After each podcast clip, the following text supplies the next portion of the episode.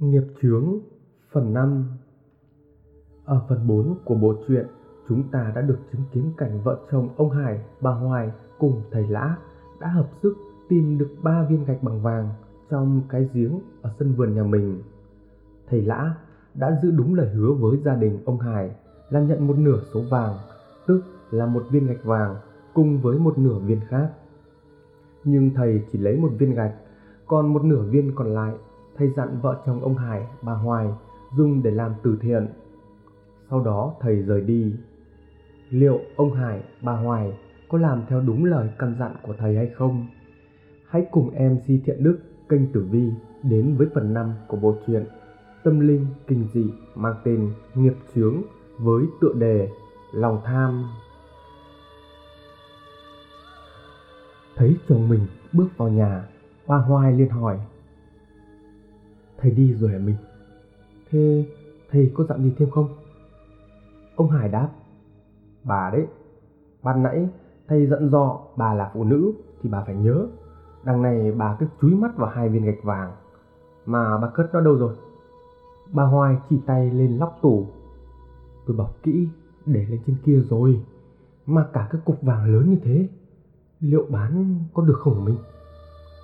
Ông Hải nhìn xung quanh một lượt rồi suy nghĩ, Lát sau ông nói, Lấy vàng xuống đây, Tôi tính sẽ trồn xuống đất.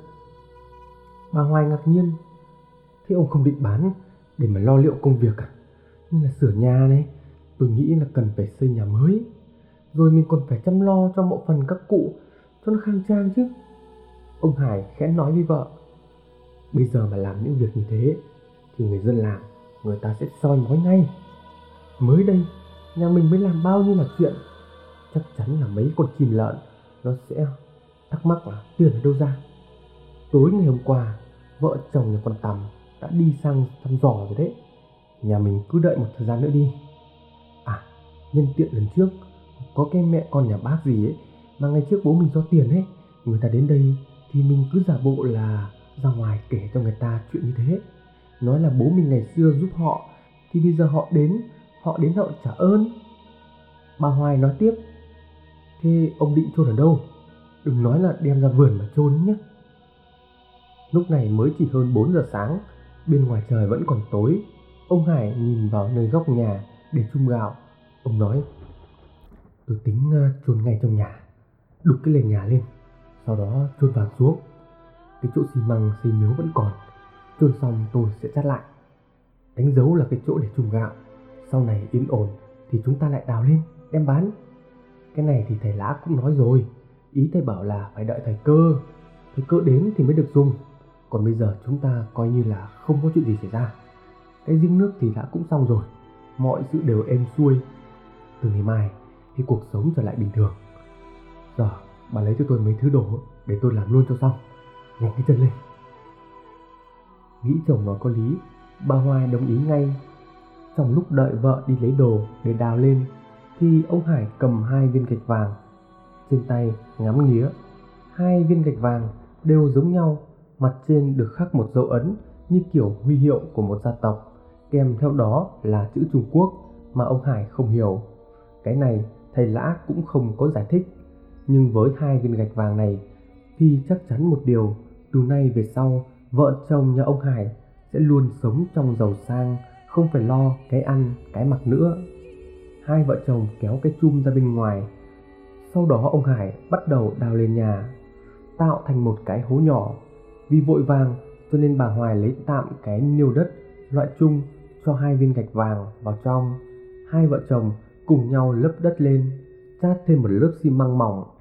Trong lúc đợi xi măng khô để đưa cái chum gạo trở lại vị trí, ông hải bảo với vợ, tạm thời mình chưa đụng đến số vàng đó. Phần còn lại của thầy lã, chúng ta cũng tạm giữ lại. Sau này, khi cần đến, thì chúng ta sẽ dùng như lời thầy bảo. Bà hoài ngạc nhiên. Cái gì cơ? Ông định đem nửa viên gạch vàng đấy đi bố thí thật à? trời ơi, cả một gia tài đấy. Ông hải hoảng hốt trước lời nói của vợ. Ông liền đáp, bà lại bị làm sao thế? Vàng đó thì cũng đâu phải của mình là công của thầy lãng cơ mà giờ thầy muốn để phần của mình đi làm từ thiện Thế bà định giữ làm của riêng à? Bà Hoài nói lại với chồng. Trời đất ơi, một mình thầy đã lấy đi cả một viên gạch vàng rồi. Tôi cũng có nói cái gì đâu. Lẽ ra nhà có ba người, thì thầy lấy một viên, thì hai viên còn lại phải là của mình chứ. Vàng là vàng tìm trên đất nhà mình. Lần trước, thầy ném đi hai cục vàng, cũng suýt soát bằng cả một viên gạch vàng rồi đấy. Tính ra giờ đem đi cho một nửa viên gạch vàng, chẳng há tôi với ông không được cái gì à? Ông cứ để đấy tôi tính, tôi sẽ làm việc thiện, nhưng nó cũng phải cái khoảng nào đấy thôi chứ. Chứ đem cả nửa viên mà đem đi cho, hời người ta quá. Cả tháng này tiêu tốn biết bao nhiêu là tiền, là để cúng bái, là để xây miếu, là để lập ăn thờ, tốn biết bao nhiêu tiền của. Giờ mới lấy được chút vàng lại đòi đem đi bố thí. Ông Hải lắc đầu, Mấy ngày gần đây nghe vợ than phiền về chuyện tiền nong, bao nhiêu tiền mãi mà chưa thấy vàng. Ông Hải vốn biết vợ mình tính toán chặt chẽ, cho nên ông chỉ biết chép miệng và khuyên nhủ. Biết là như thế, nhưng ngay từ đầu đã thỏa thuận rồi. Giờ không phải là thầy đi cái là trở mặt ngay được. Kể cả có cho đi, với cái chỗ còn lại tôi với bà sau này sống cũng quá đủ còn gì. Bà Hoài đáp, đời mình là thế, thế còn đời con mình thì sao? đời cháu mình nữa. Mình không lo cho gia đình mình trước, lại còn lo cho ăn mày, ăn xin. Đấy, ông không thấy à? Nhà mình có chuyện, hàng xóm quanh đây nó toàn theo dệt, rồi chu yểu, ông với tôi chết yểu. Tốt đẹp gì cái lũ chúng nó? Ông hải thở dài. Thôi, không bàn đến chuyện đấy nữa, để sau rồi tính. Nhưng tôi vẫn muốn bà làm đúng theo lời dặn của thầy. Mỗi câu nói của thầy lã đều ẩn chứa những ẩn ý cho nên mình bắt buộc phải nghe theo. Bà Hoài không nói nữa, nhưng vẻ mặt của bà Hoài không lấy làm gì vui vẻ. Ông Hải đi ra góc buồng, xem xét cái chỗ xi măng mới chát. Bà Hoài ngồi ở giường lẩm bẩm. Thầy thì thầy chứ, thầy làm cũng vì trả công, chứ có phải là giúp đỡ không đâu. Một mình thầy còn lấy đi cả một viên gạch vàng. Cái ông này bị tẩy não rồi. Ngày trước thì một miệng nói không bao giờ tin vào mê tín, bói toán thầy chùa. Giờ thầy nói câu nào, nghe theo câu đấy. Xoa xoa đầu con trai, bà hoài cười khe khẽ. Thả mẹ để vàng cho con mẹ còn hơn, ta cho những kẻ không quen biết. Con nhỉ? Mặc dù không cần đến số vàng được chôn kín, sau cái ngày tìm được ba viên gạch vàng dưới giếng và thầy lã rời đi thời gian sau đó Thời gian sau đó, nhà ông Hải cứ thế phất lên không ngừng, làm gì được đấy. Bà Hoài từ buôn bán nhỏ chỉ trong vòng một năm rưỡi đã có một cửa hàng vải lớn nhất làng, mặc cho trước đó có rất nhiều người buôn bán cùng nghề mở ra. Nhưng chẳng hiểu sao người ta cứ kéo nhau đến cửa hàng của bà Hoài để mua vải, đặt vải số lượng lớn, làm ăn thuận lợi. mối lái từ những nơi xa xôi như Trung Quốc cũng tự động tìm đến bà Hoài để giao kèo làm ăn. Đất nước đang trong giai đoạn sắp sửa thống nhất khi mà người người, nhà nhà đang vực dậy từ đống đổ nát, khó khăn trồng chất khó khăn thì tiệm vải của bà Hoài vẫn trụ vững. Không chỉ vậy, giữa một xã hội khó khăn thì những người nhiều tiền lại càng có dịp được thể hiện. Quần áo, trang phục của những người giàu khi đó họ muốn thật đẹp, thật sang, họ muốn tìm đến những nơi có uy tín, chất lượng và khi ấy không chỉ là một bà chủ của tiệm bán vải vóc, nhung lụa mà bà Hoài, ông Hải còn có cả một xưởng may nho nhỏ với những người thợ lành nghề từ khắp mọi miền của đất nước. Như một điều tất yếu, những người thợ giỏi cũng cứ thế tìm đến hai vợ chồng ông bà. Chỉ trong vòng 2 năm, mọi thứ tiến triển ngoài sức tưởng tượng của những người dân trong làng khi mà họ vẫn còn nhớ rõ câu chuyện về cái giếng nước đổi màu đen xì báo hiệu tai ương sắp ập xuống gia đình nhà ông Hải. Nhưng sau đó một tháng, ông Hải thông báo với mọi người giếng nước đã trở lại bình thường nhờ có thầy giỏi cúng bái cho nên hóa giải được kiếp nạn. Đúng là trong cây họa luôn có phúc, không những gia đình bà không gặp tai họa như bà Toàn ngày xưa mà gia đình ông Hải còn khiến cho cả làng phải thắc mắc tại sao họ lại giàu nhanh đến như vậy. Không ít người ngày xưa chú ẻo theo dệt những câu chuyện xa lánh ông Hải bởi cái giếng bị quỷ ám thì nay lại mon men đến xin giếng nước để có thể lấy may nhưng chủ yếu là họ muốn xem cách mà ông thầy ngày xưa đặt phong thủy ra làm sao mà ông Hải lại phất nhanh đến như vậy. Họ cũng học theo nghề về đào giếng rồi cũng xây miếu, lập ban thờ, tuy nhiên hao tiền tốn của mà chẳng đem lại được lợi lộc gì. Vợ chồng ông Hải, bà Hoài sau khi có được sự ổn định thì họ lại tiếp tục nhận được tin vui. Bà Hoài mang thai lần thứ hai. Cuối năm 1975, cậu con trai thứ hai của bà Hoài ra đời, mặc cho người ta đồn đoán rằng gia đình nhà bà Hoài vui mừng chào đón cậu con trai thứ hai. Việc làm ăn lại càng tiến triển. Có lẽ mọi thứ đã quá thuận lợi cho nên ông Hải cũng không còn mảy may quan tâm đến hai viên gạch vàng chôn dưới nền nhà hai năm về trước. Điều mà ông Hải vẫn nhớ chính xác đó là phải chăm lo thờ cúng quỷ thần nơi mảnh đất mà ông đang ở. Người ngoài không hiểu, còn hai vợ chồng ông Hải đều hiểu rằng tất cả may mắn, thành đạt mà họ đang có được chính là nhờ Long Mạch, nơi cái miếu mà thầy Lã đã giúp họ phát hiện ra năm xưa. Không chỉ có tuần rằm, ngày lễ mà hôm nào cũng vậy, cả hai vợ chồng đều thay nhau nhang khói, lau dọn sạch sẽ những vị trí tôn nghiêm đắc địa. Có những lúc ăn cơm, ông Hải nói với vợ. Nghĩ lại ngày xưa, thầy Lã nói đúng thật. Có cái miếu nếu như thành tâm ấy, thì hậu vận sau này còn viên mãn hơn là lấy được của. Ông Hải vẫn luôn một lòng tôn trọng thầy Lã, chưa bao giờ ông dám quên ơn của thầy. Dù cho ông không nghĩ đến hai viên gạch vàng đang chôn dưới đất, nhưng lời dặn của thầy Lã đó là nửa viên gạch vàng của thầy gửi lại thì hai vợ chồng phải giúp thầy làm việc thiện cho những người nghèo, người ăn xin, bệnh tật trong làng. Sở dĩ ông Hải chưa làm bởi bản thân ông cũng chưa sử dụng đến vàng. Ông Hải vẫn canh cánh một lòng câu nói của thầy Lã trước lúc từ biệt. Vàng tìm được, có thể dùng ngay, nhưng nên chờ một thời gian sau, ắt là sẽ có cơ hội. Chính vì điều này mà hai năm nay, ông Hải vẫn không muốn bỏ vàng đem đi bán, mặc cho có những khi bà Hoài nhập hàng không đủ tiền. Bà Hoài ngỏ ý muốn chồng bỏ số của cải mà thần đem cho để bán, nhưng ông Hải vẫn cố gắng giữ lại. Cứ thế mọi chuyện trôi qua, số vàng thì vẫn còn nguyên. Đấy là suy nghĩ của ông Hải, còn vợ ông thì không nghĩ vậy. Có những thời điểm khó khăn thì bà Hoài một tay đi vay mượn. Chỉ có điều, ngày trước thì chẳng có ai cho vay, nhưng từ ngày làm ăn buôn bán lại còn được cả thương lái từ Trung Quốc sang hợp tác thì thành ra bà Hoài hỏi vay thì có bốn năm người ngỏ ý muốn cho vay. Ông Hải luôn miệng khen thầy, khen long mạch, đất đai phần nào cũng khiến cho bà khó chịu. Dù cũng tín nhưng thấy chồng nói vậy thì bà Hoài đối lại không mấy vui vẻ. Vâng, ông thì cái gì cũng thầy, thầy. Thế chắc tôi không cáng đáng, không tính toán, không đi vay mượn. Trong khi ông không chịu bỏ số vàng kia ra dùng, thì làm gì có ngày hôm nay.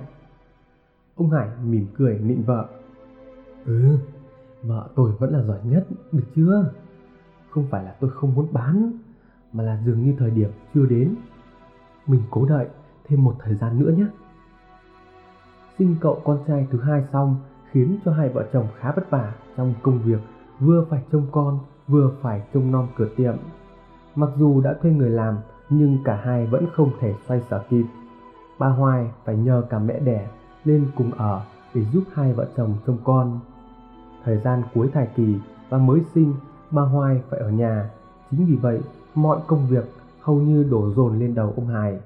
Đấy là may mắn sao cho tiệm vải đã có một người quản lý, đó chính là cô Điệp.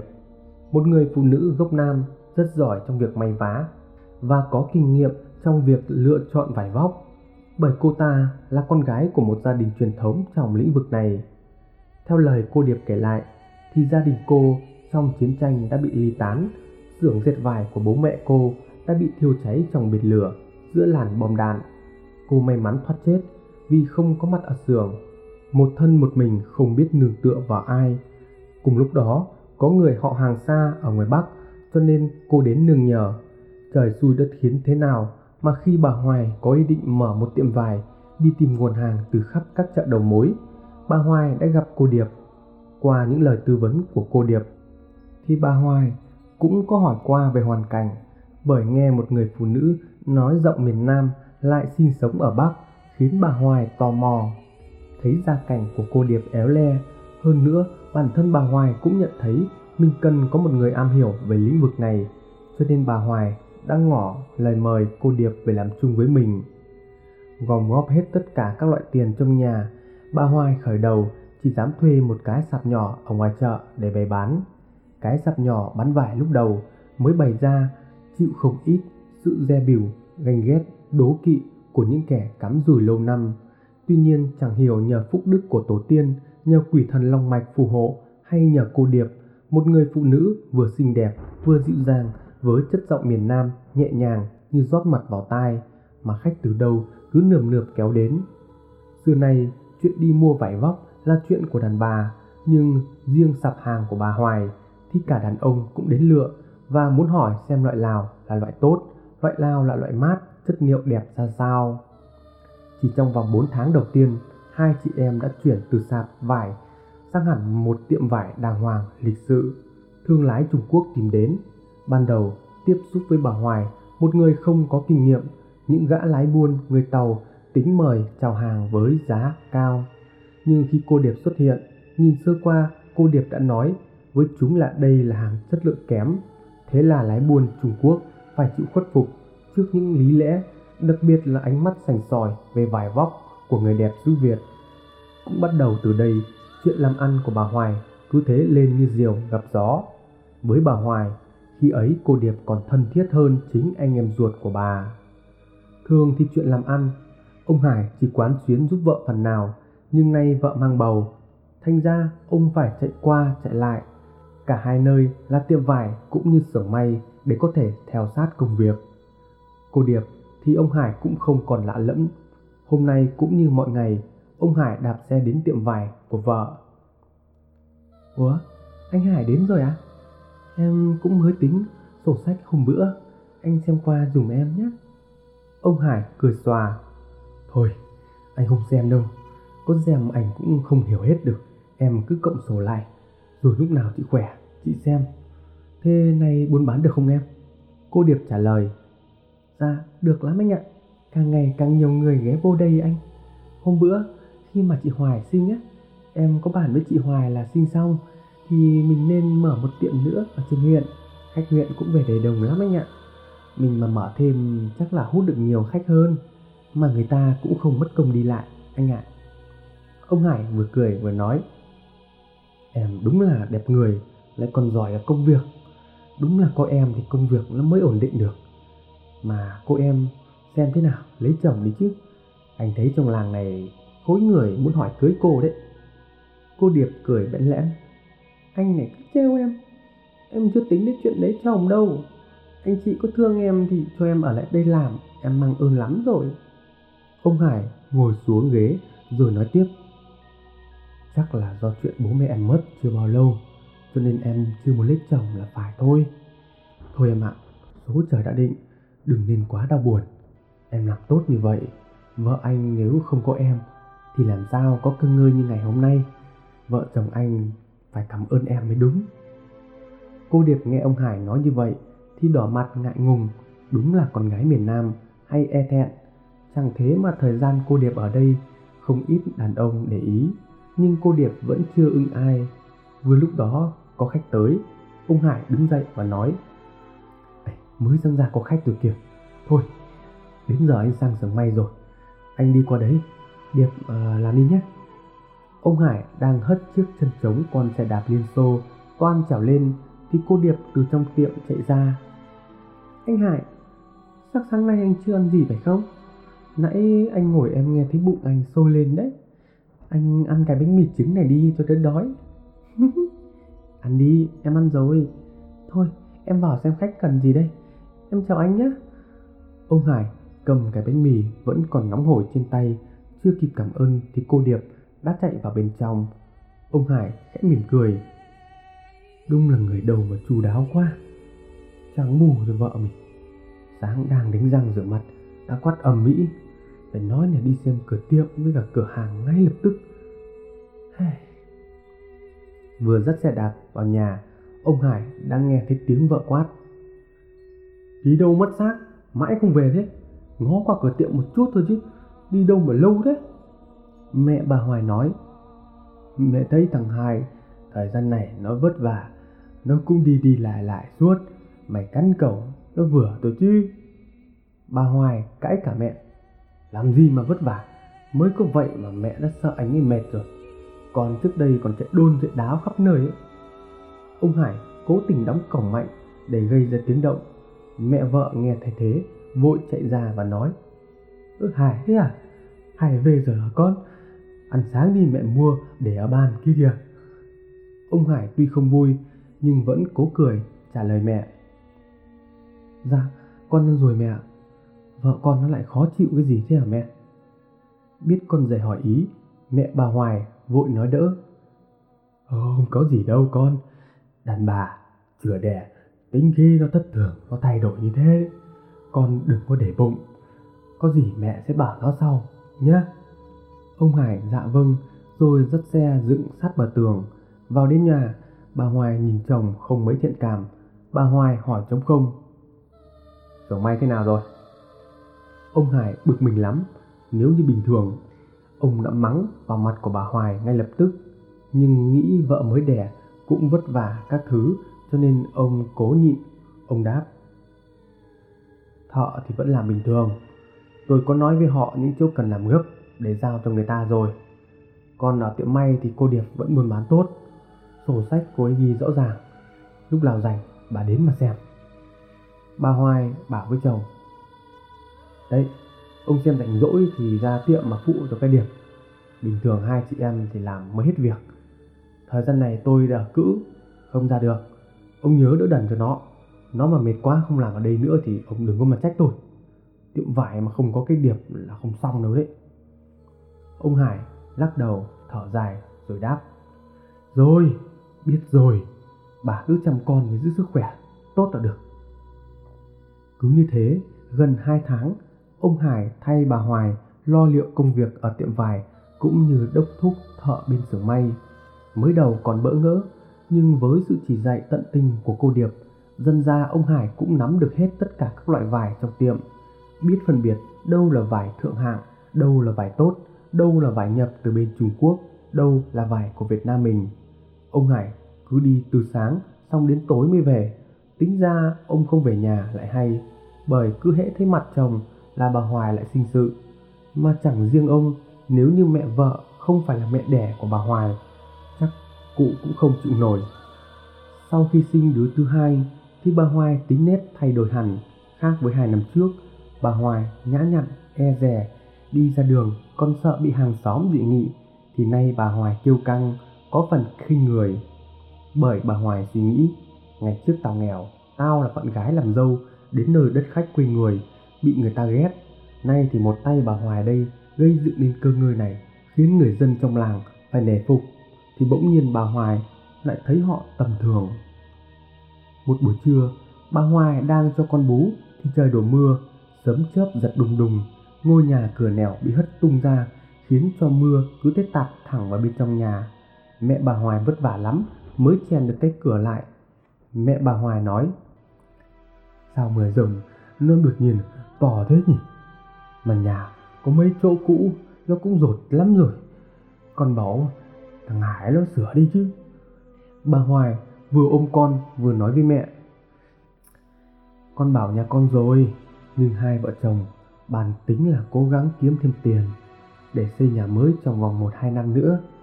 Tính gì mới, không muốn sửa mẹ.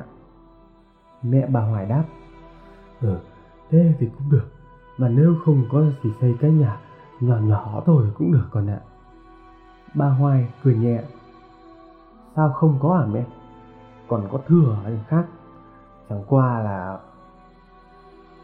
Tiếng sấm nổ như tiếng bom phát ngay ra phía sau sân vườn. Chưa bao giờ bà Hoài nghe thấy một tiếng sấm mà khiến cả ngôi nhà rung chuyển đến như vậy, kèm theo đó là một loạt những tia sét lóe lên giữa bầu trời âm u. Hai cậu con trai đang nằm nghe thấy tiếng sấm cũng giật mình tỉnh giấc, cả hai khóc ré lên. Bà Hoài vội dỗ con, con mẹ thì ôm cậu con trai cả để cho nó khỏi sợ. Mẹ bà Hoài nói, lời sợ thật ấy, sấm nổ động cả cái trời. Cái nhà gần cái núi này, nguy hiểm thật đấy. Mà vừa rồi cái xét nó đánh ở đâu đấy con nhỉ? Bà Hoài bị một phen đứng tìm, bàn nãy đang định nói cái gì thì bà Hoài quên sạch. Sau tiếng sấm nổ, tiếng sét giật lên kinh thiên động địa ấy thì trời cũng tạnh mưa. Cơn mưa rào chớp nhoáng diễn ra nhanh chóng nhưng vẫn không quên dọa chết những người yếu tim. Mẹ bà Hoài mở cửa nách nhìn ra phía vườn, mọi thứ không có gì thay đổi ngoài việc mưa to gió lớn khiến cho lá cây rơi là tả xuống vườn. Quay vào trong nhà, mẹ bà Hoài nói Thầy côi trong vườn, mưa gió sấm sét thế kìa, nó đánh thì dễ trúng lắm. Rồi còn trên cả rừng nữa chứ. Mẹ thấy nè, hai đứa tính chuyện xây nhà xây cửa thì làm sớm đi con. Bà Hoài như sực nhớ ra điều gì, ba bảo với mẹ. À mẹ mẹ, mẹ ra cái vườn chỗ cái miếu với mấy cái bàn thờ xem hộ con là có bị làm sao không. Nếu cành cây mà chẳng may rơi xuống thì mẹ vứt đi hộ con với. Bà Hoài chép miệng. Nhà cửa thì không lo, đi lò mấy cái miêu. Hey, tôi đi ra xem đây, bạn nãy từng xét đánh trúng ở đâu vừa đây. Mẹ vừa bước ra ngoài thì đằng trước cổng lại có người gọi. Bác Hoài ơi, bác Hoài có nhà không đây? Nghe giọng bà Hoài biết ngay đó là ai gọi. Chẳng ai khác, đó chính là bà Tầm, chuyên gia buôn chuyện bán chuyện trong cái xóm. À không, phải gọi là trong cái làng này thì mới đúng. Bà Hoài lẩm bẩm, trời mới tạnh mưa xong, nó đã sang ám quẻ được rồi. Bà Hoài cất giọng đáp, mẹ ơi, Mẹ xem có ai gọi cổng giúp con với Mẹ bà Hoài cũng đến là khổ Tất bật đi từ vườn vào nhà Mẹ bà Hoài cũng không quên chỉ đồng. Chả ô nhà mày Mẹ mày năm nay cũng sắp sung lỗ được rồi đấy Mà mày gọi như con ở Đây đi ra đi đây Xách túi táo vào trong nhà Bà Tâm nở nụ cười thân thiện. Ê, em chào chị. À cháu chào bác. Tính sang thăm chị mãi mà hôm nay mới sang được. Chị có khỏe không? Bà Hoài cũng cười Đáp lại bằng một nụ cười giả tạo không kém. À, à cô cô tầm Cảm ơn cô nhé. Tôi khỏe, cháu nó cũng khỏe. Nhà tôi ai cũng khỏe. Ba Tâm đặt túi táo xuống giường Rồi cười cười, nói nói. À, dạ vâng, thế thì đúng rồi. Mọi người đều khỏe là mừng rồi. Nhất là bác Hải. Công nhận Nhìn bác Hải càng ngày càng phong độ Nhìn là biết khỏe rồi. Không lạ gì cái con mẹ chuyên gia đâm trọt này. Bà Hoài thấy ngay câu nói vừa rồi Có ẩn ý. Bà Hoài hỏi lại. Này, Cô nói thế Có ý gì đấy Mẹ bà Hoài mở cổng cho bà Tầm Vừa vào nhà thì cũng đi xuống bếp chuẩn bị cơm nước. Bà Tầm nhìn xung quanh, Thấy chỉ có hai người, Bà mới khẽ nói. Ôi giời ơi, Chị cứ ở trong nhà thế này thì có ngày mất chồng mất chồng đến nơi rồi. Bà hoài câu mặt đáp. Này, cái nhà cô kia, đừng có mà đâm chuyện nhé có gì thì nói tuyệt ra. Sai sự thật, đừng mà trách tôi đấy. Ba tâm lắc đầu cười nhạt. Vâng cả cái làng này người ta thấy, chứ không riêng gì em đâu, thưa chị. Ngày nào ấy, chả thấy cả hai hú ý với nhau trong tiệm vải. Nàng còn mua đồ ăn sáng cho chàng này, xong lúc về còn tiễn nhau ra bên ngoài. Chưa kể nhé có người mua vải, người ta còn nói, cái lúc tiệm vải không có ai nhé gọi mấy câu mới thấy cô điệp đi từ trong buồng ra, quần áo thì sọc sạch. Nói đâu xa lúc nãy trời mưa, em đi từ ngoài đó về. Thấy cả hai đèo nhau trên xe đạp, ướt hết cả người đấy, lãng mạn lắm. Bà hoài trong lòng lúc này lồi cơn ghen điên cuồng, nhưng cố nuốt lại cục tức. Bà hoài nói, không bao giờ có cái chuyện đấy đâu. Cái điệp nó ở với tôi hai năm nay, chẳng bao giờ nó làm thế. Mà cô sang đây chỉ nó vậy thôi à? Bà tầm húng núm xu xe chị tình ý thế. Em sang đây trước là để thăm chị. Còn sau em muốn hỏi vài chị mấy mấy đồng. Nhà em dạo này khó khăn quá. Chị chị giúp em nhé. Cũng muốn tống cổ con mụ lắm lời này, cho nên bà hoài đồng ý lấy tiền cho mụ vay. Bước ra đến cổng, mụ tam vẫn cố nói một câu. Chị chị em em không biết đâu được chị à gái nam ấy mồm mép nó khéo lắm hơn nữa lại cứ phây phây thế kia. em là đàn bà có chồng rồi, em còn thèm chứ nói gì cánh đàn ông. Thôi về thế chị nhé. Bà Hoài giận đến cả tím cái mặt, hai bàn tay nắm chặt lại, bà Hoài nghĩ thầm. Khốn lạn thật đi, chẳng lẽ tiếng sấm động bàn nãy báo hiệu điểm chẳng lành xảy ra từ đây? Bà Hoài mấy ngày sau đó tỏ ra rất khó chịu, nhưng phần vì lời nói của mụ tằm xưa nay vốn chỉ tin được một nửa. Sợ làm ầm lên thì người muối mặt đầu tiên với hàng xóm láng giềng chẳng ai khác chính là bà Hoài. Thêm nữa, đó là chuyện làm ăn, hiện nay vẫn còn phải trông cậy vào cô Điệp phần lớn, cho nên dù có nổi máu hoạn thư thì bà Hoài vẫn phải ngậm bồ hòn nằm ngọt do chưa có bằng chứng cụ thể. Nhưng bà Hoài cũng bắt đầu để ý chồng nhiều hơn, lắm lúc ba con hành hạ cả mẹ đẻ, là buổi trưa đem cơm ra tiệm cho chồng ăn, rồi thăm dò tình hình. Mặt khác, bà Hoài cũng đặt ra vấn đề xây nhà mới với ông Hải. Mình này, có khi tới đây mình xây nhà thôi, chứ tuần trước mưa to, tưởng nó bắt đầu ngấm rồi đấy. Giờ hai vợ chồng mình có hai đứa con rồi, ở chung một buồng thế này, bọn trẻ con nó không làm sao, chứ mấy năm nữa chúng lớn rồi thì chật trội lắm. Ông Hải đáp, thế cơ mà tiền nong, nếu mà xây nhà bây giờ thì thì lại phải xây to, xây đẹp. Liệu có đủ tiền không? Lại còn phải để làm vốn xoay vòng, lấy hàng nữa chứ. Chẳng phải dự tính là một hai năm nữa mới xây còn gì. Lúc đó con cái là cũng cưng cáp, thế là hợp lý nhất bà. Bà Hoài nói tiếp, tiền thì chẳng phải đủ rồi hay sao? Cái chỗ đấy ông có xây hai cái nhà nữa còn thừa. Giờ đây có mẹ con tôi ở nhà trông nom đây, thì tính xây đi. Thế chẳng lẽ ông muốn mẹ con tôi cứ sống trong cái nhà ọp ẹp mãi thế này à? Mưa gió rồi đất đá trên núi chẳng may nó lở xuống. Nhà thì không còn chắc chắn, nguy hiểm lắm. Mà này, ông cứ giữ số vàng đó để làm gì? Của chôn trong nhà, thấp thỏm lo sợ bỏ xử. Chẳng lẽ ông không định làm theo lời thầy dặn à? Nghe vợ nói như vậy, ông Hải cũng suy nghĩ. Không phải là do ông quên lời thầy lã, mà linh tính mách bảo ông nên giữ số vàng đó, bởi lẽ đây chưa phải thời điểm thích hợp. Tuy nhiên, đã hai năm trôi qua, cơ hội mà ông đang đợi vẫn chưa thấy đến, mà cũng chẳng biết đó là cơ hội gì, chỉ là cảm nhận của riêng ông mà thôi. Hôm nay nghe vợ nói, ông Hải thấy cũng có cái đúng. Vàng thì được thần cho, chẳng lẽ không dùng, cứ để trồn dưới đất mãi. Ông Hải đáp lại với vợ. Ừ, mình tính cũng hợp lý. Nhưng xây nhà là việc lớn. Phải xem xét kỹ lưỡng ngày giờ rồi mới xây được. Tôi sẽ đem một viên gạch vàng đi bán. Rồi làm việc thiện số vàng mà thầy Lã đã dặn. Bà Hoài đấm lưng cho chồng mà đáp. Mình quyết thế là đúng. Mình cứ bán vàng đi.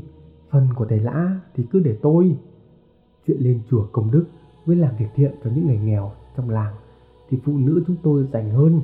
Mấy năm nay ra ngoài buôn bán, tôi cũng biết được nhiều hoàn cảnh khó khăn nghiệt ngã lắm. Tôi cũng lên kế hoạch cho cái chuyện này rồi, ông yên tâm. Ông Hải thấy vợ nói như vậy mừng lắm, bởi mấy năm nay ông vẫn lo sợ vợ tham lam không chịu làm theo lời thầy lã dặn. Nay bà Hoài có lòng hướng thiện thì ông rất vui. Chắc có lẽ gia đình ông cũng có của ăn của để, con cái khỏe mạnh cho nên bà Hoài không còn nghĩ đến chuyện tiền bạc như ngày xưa nữa. Ông Hải nói, được, nếu như mà mình nghĩ được như vậy thì tôi sẽ lấy số vàng đó. Nhưng chắc là không thể bán một lần hết ngay được đâu. Thứ nhất là sợ người ta sinh nghi, mà chắc chắn số tiền đó sẽ rất lớn đấy. Mà bán được thì phải lên trên chợ huyện, có khi lên cả tỉnh đấy chứ. Không thì phải nung ra rồi chia nhỏ bán cho dễ Cơ mà chẳng hiểu sao tôi cứ cảm giác để nguyên khối như vậy thì bán nó có giá hơn đấy mình ạ. À. Bà Hoài cười xoa dịu chồng. Sao cũng được, miễn là mình bán vàng để mà xây nhà thì tôi đồng ý hết. À mà thế này, cô Điệp, dạo này thế nào rồi mình? Ông Hải hôm nay thấy vợ mình tự nhiên lại nhẹ nhàng. Chắc có lẽ sau thời gian nghỉ ngơi, bà Hoài đã bình tâm trở lại. Ông Hải đáp. Thì mình cũng biết còn gì. Việc trước đây là hai chị em làm Bây giờ một mình cô Điệp Thì cô ấy cáng đáng cũng vất vả Nhưng nó không than lửa lời bao giờ đâu Đúng là chịu khó thật đấy Mà em ấy còn nói là mình nghỉ nên nó phải cố gắng nhiều hơn.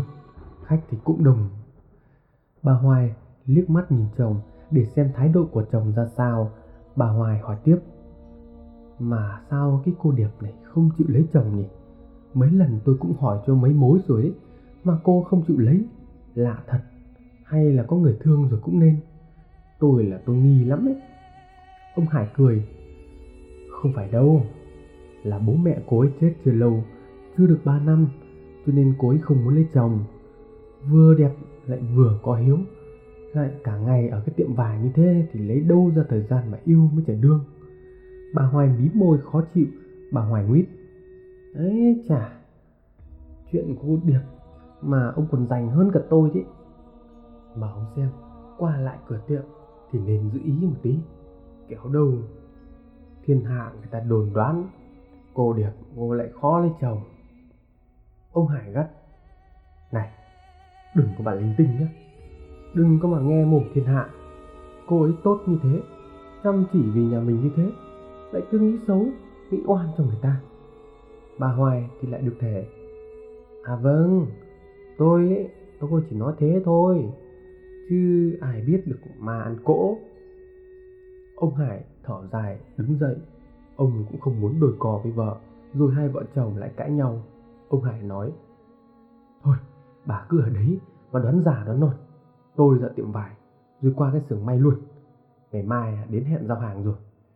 Có lẽ tối nay thì bảo người tăng ca. Còn chuyện cái vàng, tôi hỏi thăm một vài người, rồi tính tiếp. Ông hải bước ra khỏi nhà, khi ấy là tầm 2 giờ chiều.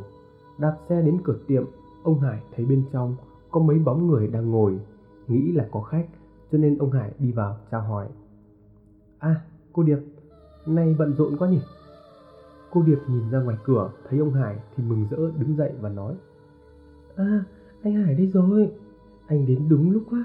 Có mấy vị khách Trung Quốc Cũng là cái chỗ giao hàng cho nhà mình lâu nay đấy. Ừ, Em đang tiếp chuyện với họ. Ông Hải cúi đầu chào Đáp lại. Ờ thì cái chuyện làm ăn thì cô cứ bàn với họ là được. Tôi đến đây thì cũng có làm cái gì đâu.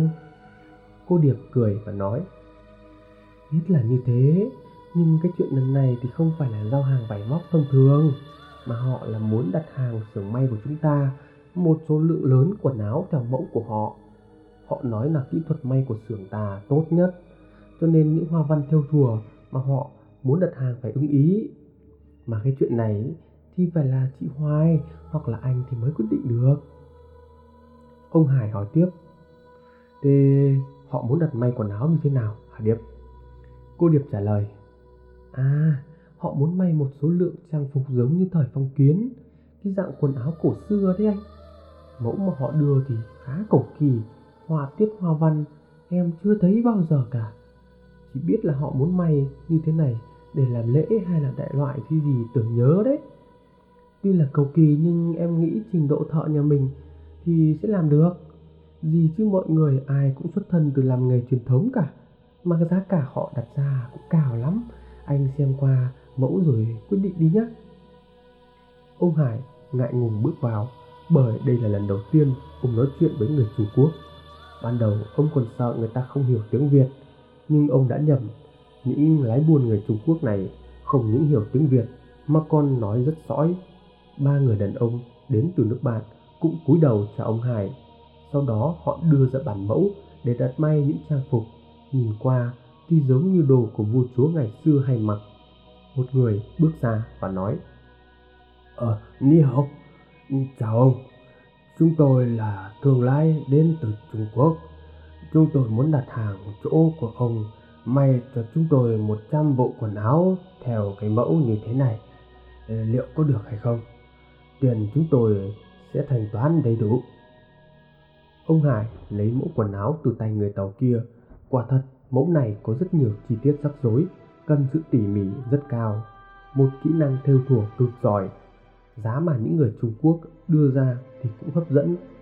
Cô được đứng bên cạnh, khẽ hút tay ông Hải, rồi thì thầm nói.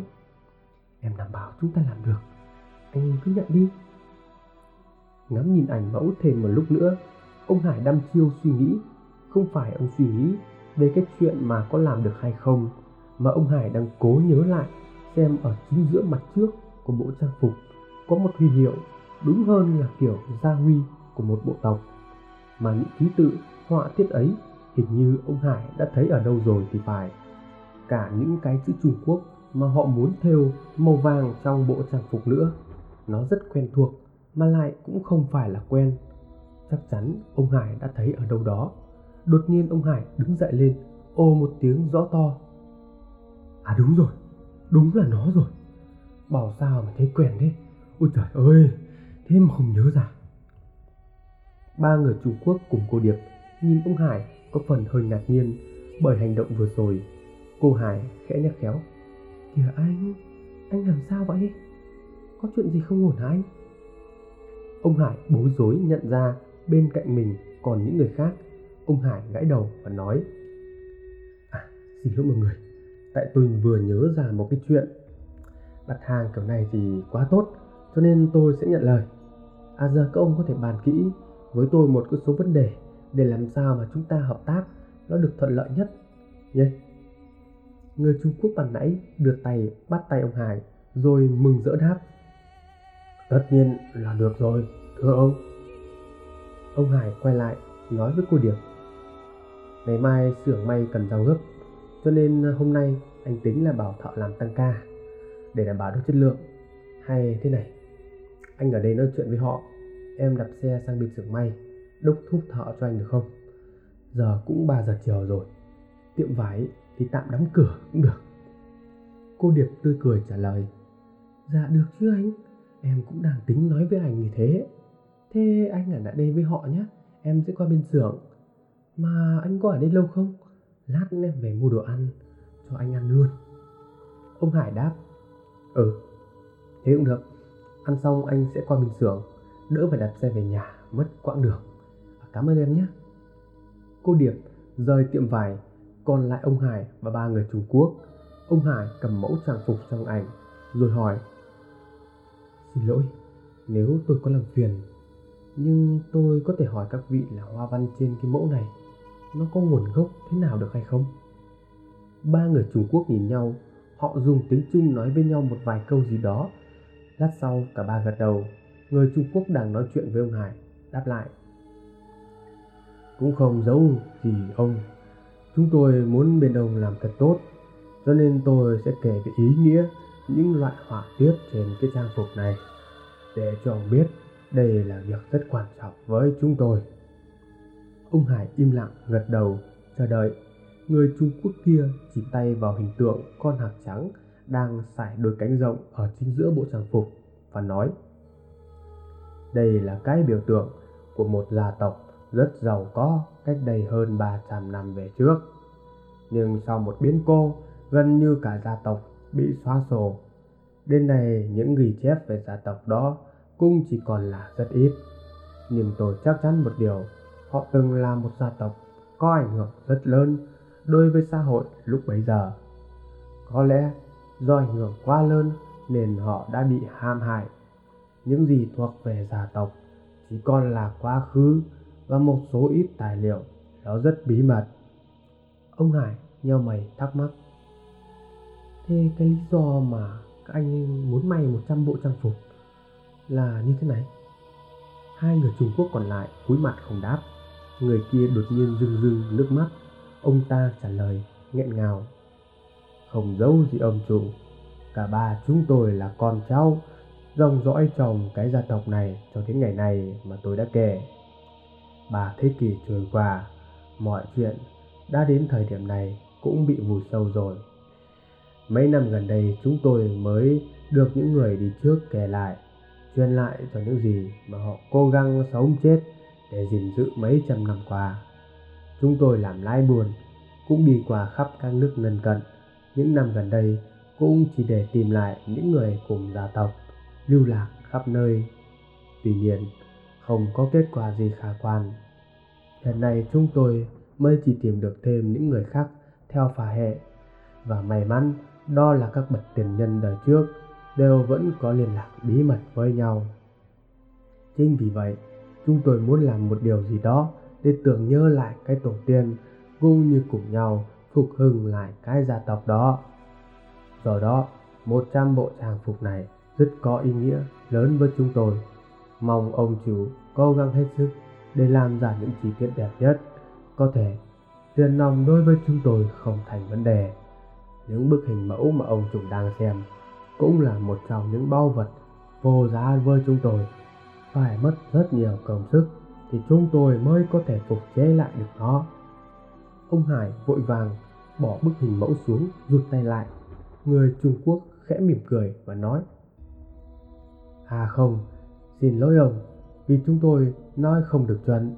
Đây chỉ là hình mẫu được xào chép lại thôi.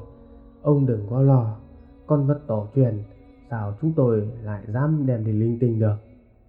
Ông Hải toát mồ hôi. Trong đầu ông vừa có một suy nghĩ nảy ra. Không còn nghi ngờ gì nữa. Chắc chắn hình ảnh con hạt này, mình đã được nhìn thấy trên hai viên gạch vàng. Kể cả những cái chữ Trung Quốc này cũng rất quen thuộc. Mới chỉ là mấy tấm hình vẽ về trang phục của gia tộc thôi, mà họ đã coi đó là bao vật. Nếu bây giờ họ thấy hai viên gạch vàng kia thì sao nhỉ?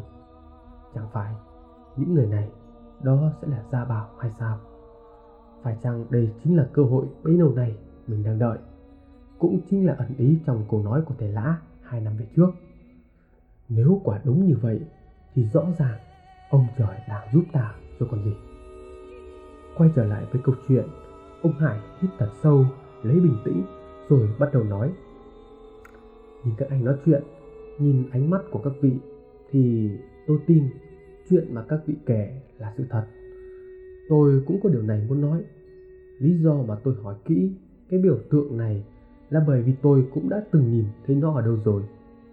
Ông Hải vừa dứt câu thì ngay lập tức cả ba người Trung Quốc đứng bật dậy, họ vội vàng hỏi một cách dồn dập. Ông, ông chủ nói sao? Ông đã từng thấy cái biểu tượng này. Ông thấy thứ gì? Thấy ở đâu? Ông Hải có phần hoảng sợ trước thái độ của họ. Ông hơi giật mình lùi lại phía sau. Qua câu nói thì rõ ràng biểu tượng con hạc trắng kia có ý nghĩa vô cùng lớn với họ. Nhận thấy có phần quá khích khiến ông Hải sợ sệt cho nên ba người Trung Quốc ra hiệu bình tĩnh ngồi xuống. Ông ta trụ tay trước ngực nhìn ông Hải và nói Xin lỗi ông chủ, chúng tôi đã khiến cho ông phải sợ. Nhưng quả thật, nếu như ông chủ đã từng thấy một cái đồ vật gì đó, nó có cái biểu tượng này, thì cầu xin ông hãy nói cho chúng tôi biết. Chúng tôi sẽ mua lại chúng với tất cả những gì mình có. Chỉ cần đó đúng là di vật của tổ tiên tôi để lại. Chúng tôi xin cầu xin ông. Ông Hải toát hết mồ hôi bởi đây là lần đầu tiên trong cuộc đời ông đứng ra thương thảo một điều gì đó. Nói đúng hơn đây chính là một vụ làm ăn lớn, lớn nhất trong cuộc đời của ông cho đến lúc này. Nhưng ông Hải vẫn muốn tìm hiểu rõ quá khứ, nguồn gốc của dân tộc này để chắc chắn rằng ba người Trung Quốc đang ngồi trước mặt ông nói thật. Ông Hải đáp, đúng là tôi có nhìn cái biểu tượng này rồi, nhưng tôi nói trước đó là một món đồ rất có giá trị. Tuy tôi tin câu chuyện của các vị kể là thật, nhưng tôi muốn nghe kỹ hơn nữa về gia tộc của các vị. Nếu mà đúng như vậy, tôi sẽ giúp các vị mua lại món đồ đó. Thấy ba người Trung Quốc vẫn đang thảo luận, nói với nhau bằng tiếng Tàu, ông Hải nói tiếp. Đừng lo, ở đây là Việt Nam, không có gì nguy hiểm đâu. Chẳng lẽ các vị không muốn tìm lại vật tổ hay sao? Một người Trung Quốc đứng dậy, ông ta đi về phía cửa tiệm chính, ngó nghiêng một hồi, đóng chặt cửa và tiệm lại. Hành động đó khiến cho ông Hải sợ chết khiếp. Khi mà ông chợt nghĩ, họ sẽ bắt ông tra tấn, bắt ông phải đưa ra thứ đồ quý giá mà họ cần. Ông Hải đang định đứng lên bỏ chạy, thì người kia nói Được rồi, tôi sẽ kể, nhưng mong ông sẽ giữ lời. Hết phần 5 Các bạn đã được lắng nghe câu chuyện tâm linh kinh dị được mang tên Nghiệp Chướng phần 5. Nếu như các bạn thấy video hay và hữu ích, hãy chia sẻ để ủng hộ cho kênh Tử Vi. Xin chào và hẹn gặp lại.